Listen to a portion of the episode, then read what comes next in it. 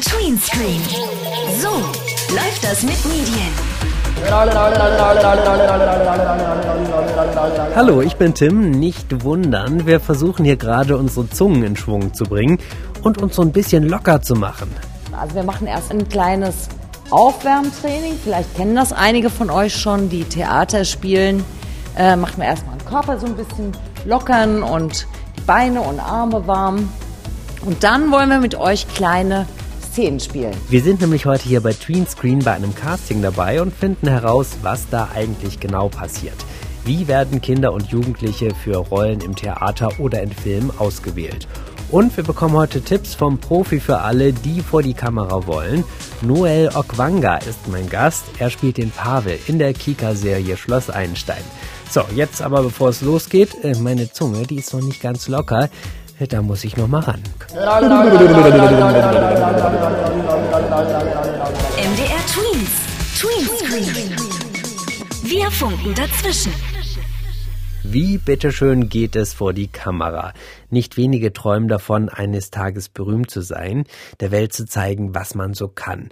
Und gefühlt ist das ja gar nicht so kompliziert. Im Netz, da gibt es viele Möglichkeiten, auf sich aufmerksam zu machen. Zum Beispiel bei TikTok. Hier kommen alle wichtigen Infos zu der App. Tweenscreen Lexikon.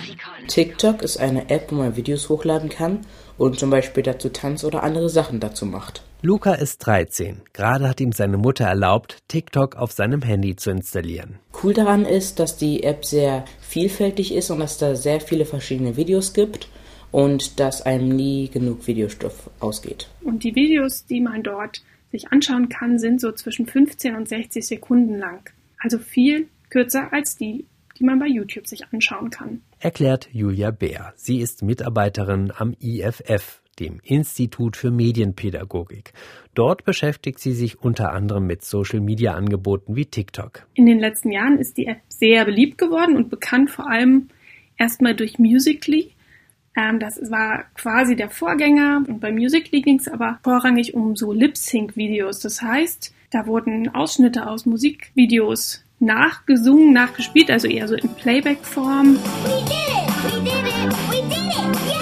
Lisa und Lena, zwei der bekanntesten Influencerinnen in Deutschland, wurden mit Musical.ly bekannt, weil sie eben bekannte Lieder dort performt haben, also Playback-mäßig nachgesungen, dazu getanzt haben. Auch bei TikTok sind die Zwillinge aktiv. Mittlerweile haben sie dort über 12 Millionen Follower aus der ganzen Welt. Yeah! Und TikTok ist heute aber viel mehr als nur diese Tanz- und Musikvideos. Da gibt es wirklich eine ganze Reihe von ziemlich witzigen und kreativen Videos, wie ich finde. Das wären zum Beispiel auch Texte aus Filmen, also Dialoge aus Filmen zitiert oder überhaupt aus dem Film und Fernsehen, also auch aus der Politik. Wenn Frau Merkel irgendwas Lustiges sagt, landet das ziemlich schnell bei TikTok und alle verwursten das in irgendeiner witzigen Form in diesen Kurzvideos. Lichtschalter finden und so ist manchmal gar nicht so einfach, also Wasserhähne bedienen und je älter man wird, umso sorgenvoller bin ich, ob ich die ganzen modernen Entwicklungen noch hinkriege. Und diese TikTok-Videos, die man sich dann in seinem Feed anschauen kann, oder auf der sogenannten For You-Page. Die sind sehr unterhaltsam, aber man kann eben beim Scrollen durch seinen eigenen Feed auch ziemlich schnell die Zeit vergessen. Denn TikTok hat einen gewissen Suchtfaktor, einen sehr hohen, weil man, wenn man erstmal angefangen hat, sich Videos anzuschauen, kann man nicht mehr so leicht weglegen, weil man möchte sich dann auch noch das nächste Video angucken und das nächste. Und deswegen empfehle ich, dort feste Zeiten festzulegen. Und auch so sagen, ja, jetzt nach dem 3. Video oder nach so vielen Videos ist Schluss. Luca hat sich auch schon überlegt, ob er ein eigenes TikTok-Video produziert. Also ich würde dann zum Beispiel eine Kamera auf meinen Schreibtisch platzieren, wo man im Hintergrund nur eine weiße Wand sieht oder meinen Schrank und einfach nur ein bisschen gerade so drüber erzählen, was gerade in der Welt losgeht und wie man das am besten versteht. Luca weiß aber, dass man bei eigenen Videos auf etwas besonders achten sollte. Dass die Sachen nicht zu privat sind, die man postet. Zum Beispiel sollte man da nicht die Adresse oder die Wohnung zeigen, da das nicht so gut wäre. Grundsätzlich sollte man aber auch die Privatsphäre-Einstellung, also egal ob es Eltern tun oder man selbst als Kind, so einstellen, dass man zum Beispiel nur Nachrichten von seinen Freunden bekommen kann und nicht von irgendwelchen Fremden angeschrieben werden könnte. Außerdem kann man das auch einstellen, dass die eigenen TikToks nicht von allen gesehen werden können. Und auch das finde ich ehrlich gesagt gerade für Kinder, die vielleicht die App noch ausprobieren, immer eine ganz gute Sache. Wie bei den meisten Social-Media-Apps gibt es auch bei TikTok Werbung. Aber Vorsicht, oft sieht die so aus wie die anderen Videos. So lässt sich nicht immer gleich erkennen, dass mit dem coolen Filmchen ein Unternehmen nur dafür sorgen will, dass ihr seine Produkte kauft. Außerdem steht TikTok in der Kritik, bestimmte Inhalte zu zensieren, also diese Videos zu löschen, wenn TikToker dort ihre politische Meinung kundtun. Angeblich wurden auch Videos von bestimmten Menschen, zum Beispiel Menschen mit Behinderung, zensiert, wohl weil man dort nur gesunde zeigen oder sehen möchte. Tatsächlich sind die meisten Videos auf TikTok fröhlich und es gibt viel zu lachen. Aber mittlerweile gibt es auch einige Inhalte, über die man nachdenken kann oder wo man etwas lernt. Zum Beispiel im Kanal Nini erklärt Politik. Du hast keine Ahnung von Politik, würdest aber manchmal schon gerne mitreden, dann kommt hier ein kleiner Überblick über die Europäische Union. Cool sind auch Menschen, die Einblick in ihre Arbeit geben. Da gibt es zum Beispiel den Kids-Doc. Kinder wachen nachts auf und jucken sich stark den Po. Manche können nachts kaum schlafen, weil es so ein starker Juckreiz ist. Das ist ein Kinder- und Jugendarzt, der über Themen der Kindergesundheit aufklärt. Das könnten Oxyuren sein. Oxy was? Oxyuren sind Madenwürmer und kommen bei Kindern sehr häufig vor. Da die Videos bei TikTok allerdings so kurz sind, sollte man natürlich das, was man bei TikTok lernt, immer nochmal gegenchecken, sich zum Beispiel nochmal bei Logo auf der Seite angucken oder auch Suchmaschinen wie FragFinn oder Blinde Kuh, um zu prüfen, ist das denn jetzt wirklich so, wie es in dem Video gesagt wurde. TikTok, eine interessante App, man sollte aber auf ein paar Dinge achten. Die haben wir euch in unserem Tweenscreen-Lexikon eben zusammengefasst. Dein Medienmag bei MDR Tweens. Tweenscreen. Jetzt lassen wir uns von einem echten Profi erklären, wie er es vor die Kamera und ins Fernsehen geschafft hat. Noel Okwanga, er spielt in der Kika-Serie Schloss Einstein mit. Ihr kennt ihn vielleicht als Pavel, einer der Schüler aus dem Fernsehinternat. Jetzt ist er mein Gast. Hallo Noel, schön, dass du da bist. Hi, schön, dass ich da sein darf. Sag mal, war das eigentlich immer schon dein Wunsch, vor der Kamera zu stehen? Ja, doch. Also wenn ich mich zurückerinnere, ich glaube schon, seit ich denken will, will ich irgendwas mit Schauspiel machen. Und es ist auch echt krass, dass es so relativ früh bei mir schon geklappt hat. Was reizt dich daran so? Ich weiß nicht, ich finde, es macht einfach mega Spaß, so in verschiedene Rollen einzutauchen und so das Leben von denen sozusagen zu leben und so für einen Moment aus der Realität so zu verschwinden. Und meistens, also bei Schloss Einstein ist es so, ist es halt auch echt mit coolen Leuten, mit denen man sich versteht und dann macht es halt mega viel Spaß. Wie hat das denn bei dir geklappt? Wie bist du denn zu Schloss Einstein gekommen?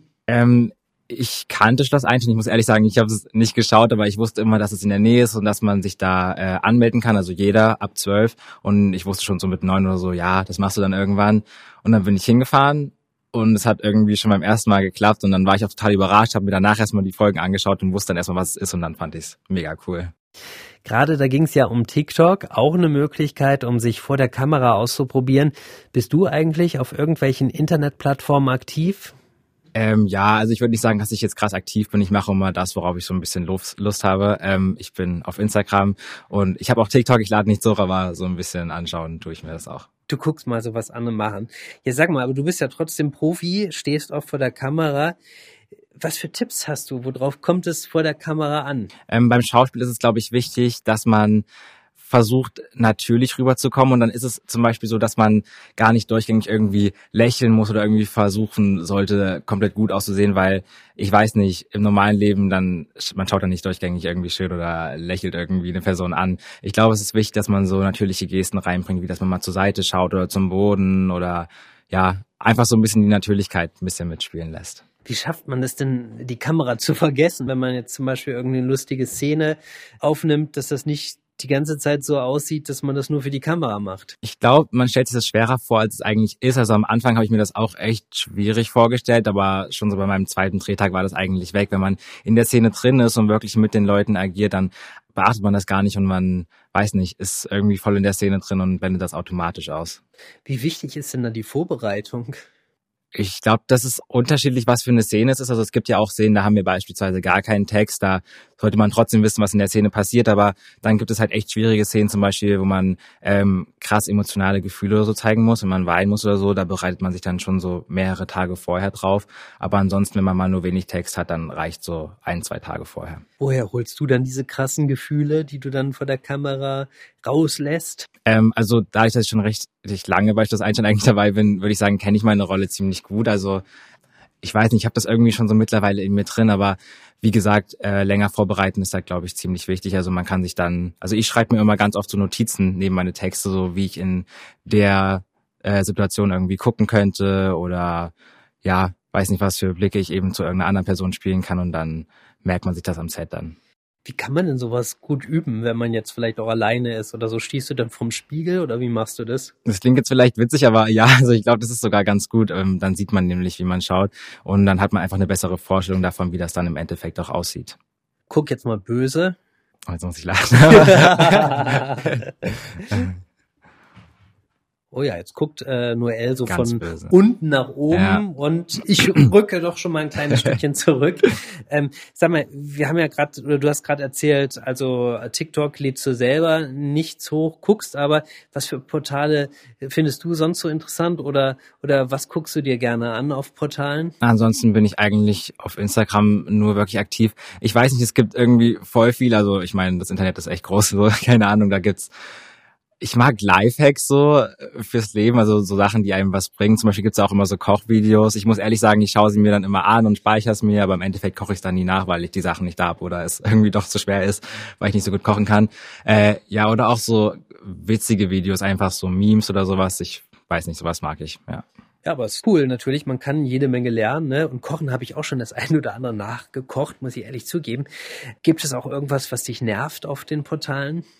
Ja, das würde ich schon sagen. Also ich meine, jeder soll hochladen, was er will, so und womit er sich wohlfühlt. Aber ich finde es ein bisschen schade, dass viele Leute auf Instagram, glaube ich, vorgeben, irgendwie so ein anderes Leben zu haben oder dass halt immer so nur das Gute gezeigt wird. Ich weiß nicht, also ich probiere zum Beispiel bei mir so ein bisschen auch die Leute zum Nachdenken anzuregen oder auch mal irgendwie zu sagen, so wenn es mal nicht so gut läuft, weil ich finde es schade, wenn es irgendwie anderen Leuten, die sowieso schon gerade vielleicht in einer schlechten Situation sind, durch solche Videos oder Fotos von anderen oder Texte, so hey, bei mir ist alles wieder so perfekt und heute läuft wieder alles gut, dann vielleicht irgendwie noch trauriger werden oder so, weil sie denken, mein Leben läuft halt nicht so und bei allen anderen ist es total toll. Ich finde, das ist dann immer so ein bisschen schade, wenn da so ein Fake-Leben gezeigt wird, aber im Endeffekt muss trotzdem jeder selber wissen, was er hochlädt.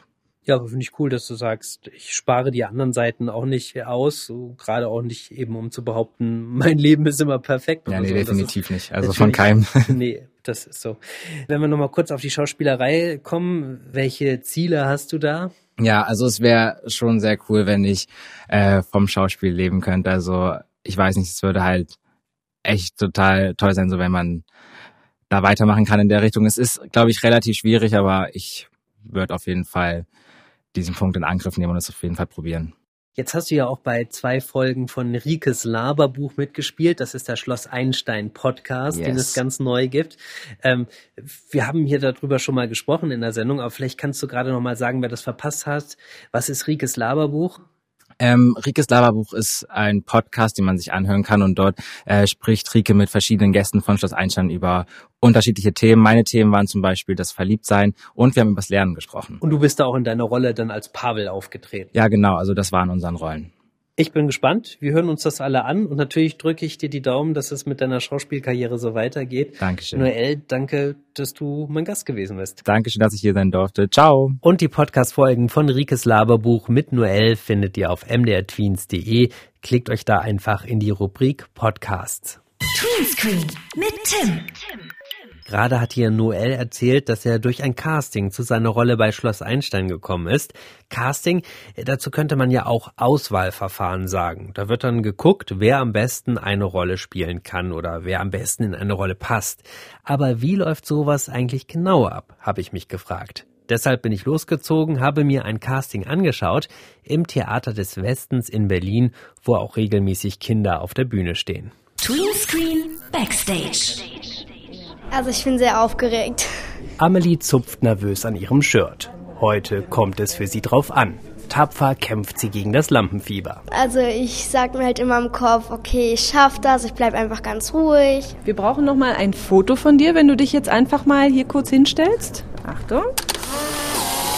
Katja Borch fotografiert die Mädchen, die zum Casting in das Theater des Westens gekommen sind. Die Fotos werden dann auf eine sogenannte Setcard geklebt. Da sind die Daten und die Kontaktadressen der Kinder vermerkt. Zum Beispiel ist vermerkt, wie groß und wie alt das jeweilige Mädchen ist. welche Schauspielerfahrungen es hat. Benjamina kann da jede Menge Angaben machen. Seit ich 6 bin, bin ich in der Deutschen Oper Berlin, habe da Ballett getanzt, zum Beispiel Schwansee, Coppelia, Nussknacker und so weiter halt. Erzähl mal, Benjamina, wie ist das, auf der Bühne zu stehen? Es ist toll, denn man kann halt auch in andere Rollen schlüpfen und man kann auch andere Erfahrungen sammeln. Jetzt geht's los. Durch eine schwere Eisentür geht es auf die Probebühne. Sieht ein bisschen aus wie eine kleine Turnhalle. Tatsächlich wärmen sich in dem Raum normalerweise Schauspieler vor den Vorführungen auf. Heute wartet hier Viktor Kovac auf die Casting-Teilnehmerinnen. Sie ist die Kinderbetreuerin am Theater des Westens. Guten Tag, guten Tag. Ich mache mal einen Vorschlag. Wir stellen uns alle schon mal im großen Kreis auf. Noch etwas schüchtern und unsicher sucht sich jedes Mädchen einen Platz. Also wir machen erst ein kleines Aufwärmtraining. Vielleicht kennen das einige von euch schon, die Theater spielen. Macht man erstmal den Körper so ein bisschen lockern und die Beine und Arme warm. Und dann wollen wir mit euch kleine Szenen spielen. Nicht nur Beine und Arme werden mit kleinen Übungen gelockert, auch die Zungen kommen ordentlich in Bewegung. Während die Mädchen sich aufwärmen, werden sie bereits beobachtet. Hallo, ich bin der Markus, ich bin künstlerischer Leiter hier am Theater des Westens. Was heißt das, künstlerischer Leiter? Ja, ich passe darauf auf, dass die Menschen, die auf der Bühne stehen, alles das tun, was sie tun sollen und dass die Vorstellung jeden Abend besetzt ist. Heute leitet Markus Brühl das Casting und erzählt mir, was die Bewerberinnen gleich machen müssen. Wir erzählen eine ganz einfache, kurze Geschichte und dann spielen die Kinder das und dann sehen wir, ob das Kind Fantasie genug hat, die Rolle zu spielen. Das nennt man auch Improvisation. Bei einer Improvisation kriegt man ein bestimmtes Thema und das muss man einfach spielen und man hat halt keine Chance, sich da vorzubereiten oder so. Erklärt mir Aradia. Sie hat schon Filme gedreht und weiß deshalb genau, wie ein Casting abläuft. Heute sollen die Kinder spielen, dass sie auf einer Wiese ein Pferd entdecken. Was für ein toller Tag. Oh, da ist ja ein Pferd. Hallo, liebes Pferd. Na, wie heißt du denn? So, und jetzt nimm mal deinen Rucksack ab, denn in deinem Rucksack hast du Schokolade und mit der Schokolade fütterst du das Pferd. Magst du Schokolade? Ich habe Schokolade dabei. Hier ist die Schokolade. Lecker, oder? Markus Brühl schaut zufrieden. Emilie hat ihren kleinen Auftritt ohne Frage gut gemeistert. Aber auch die anderen Mädchen überzeugen mich. Deshalb frage ich mich, wie denn jetzt die richtige für die Rolle ausgewählt wird. Das ist natürlich eine schwierige Entscheidung, aber man sieht ganz schnell, ob das Kind wirklich Lust hat, das zu spielen. Woran sehen Sie das? Wir sehen das daran, wie das Kind das spielt, ob es selbstständig arbeitet oder ob wir ganz viele Anweisungen geben müssen. Zum Glück werden mehrere Darstellerinnen für die eine Rolle gesucht. Wir spielen ja in der Woche 7 bis 8 Vorstellungen und von daher müssen wir gucken, dass wir viele Kinder finden, weil diese Kinder tatsächlich nur 1 bis 2 Mal maximal pro Woche auch spielen dürfen. Schließlich soll die Schule nicht leiden und Kinder dürfen auch nicht so arbeiten wie Erwachsene. Bis zur Entscheidung, wer alles die Rolle bekommt, werden mehrere Wochen vergehen. Doch heute wissen die Mädchen schon, dass sie auf jeden Fall weitermachen wollen. Wenn es nicht klappt, dann probiere ich was anderes aus. Es gibt ja noch genug Chancen. Also du möchtest auf jeden Fall dranbleiben? Ja, klar. Tja, mir wurde übrigens leider keine Rolle beim Casting angeboten. Aber na gut, ich habe ja auch schon einen coolen Job und kann hier bei MDR Tweens die Medienwelt mit euch entdecken. Das war Tweenscreen für heute. Kleiner Tipp für alle, die noch mehr zum Thema Medien hören möchten. Auf www.mdrtweens.de findet ihr alle Folgen von Tweenscreen in der Rubrik Podcast. Wir haben zum Beispiel schon rausgefunden, wie die Logo-Kindernachrichten entstehen, Sendungen hier beim Radio, was Fake News sind und was man gegen ätzendes Cybermobbing unternehmen kann. Hört euch doch einfach mal durch. Da sind bestimmt einige Themen dabei, die euch interessieren. Ich bin Tim, macht's gut. Ich freue mich auf die nächste Folge mit euch. Dein Medienmag bei MDR Tweens. Tweenscreen.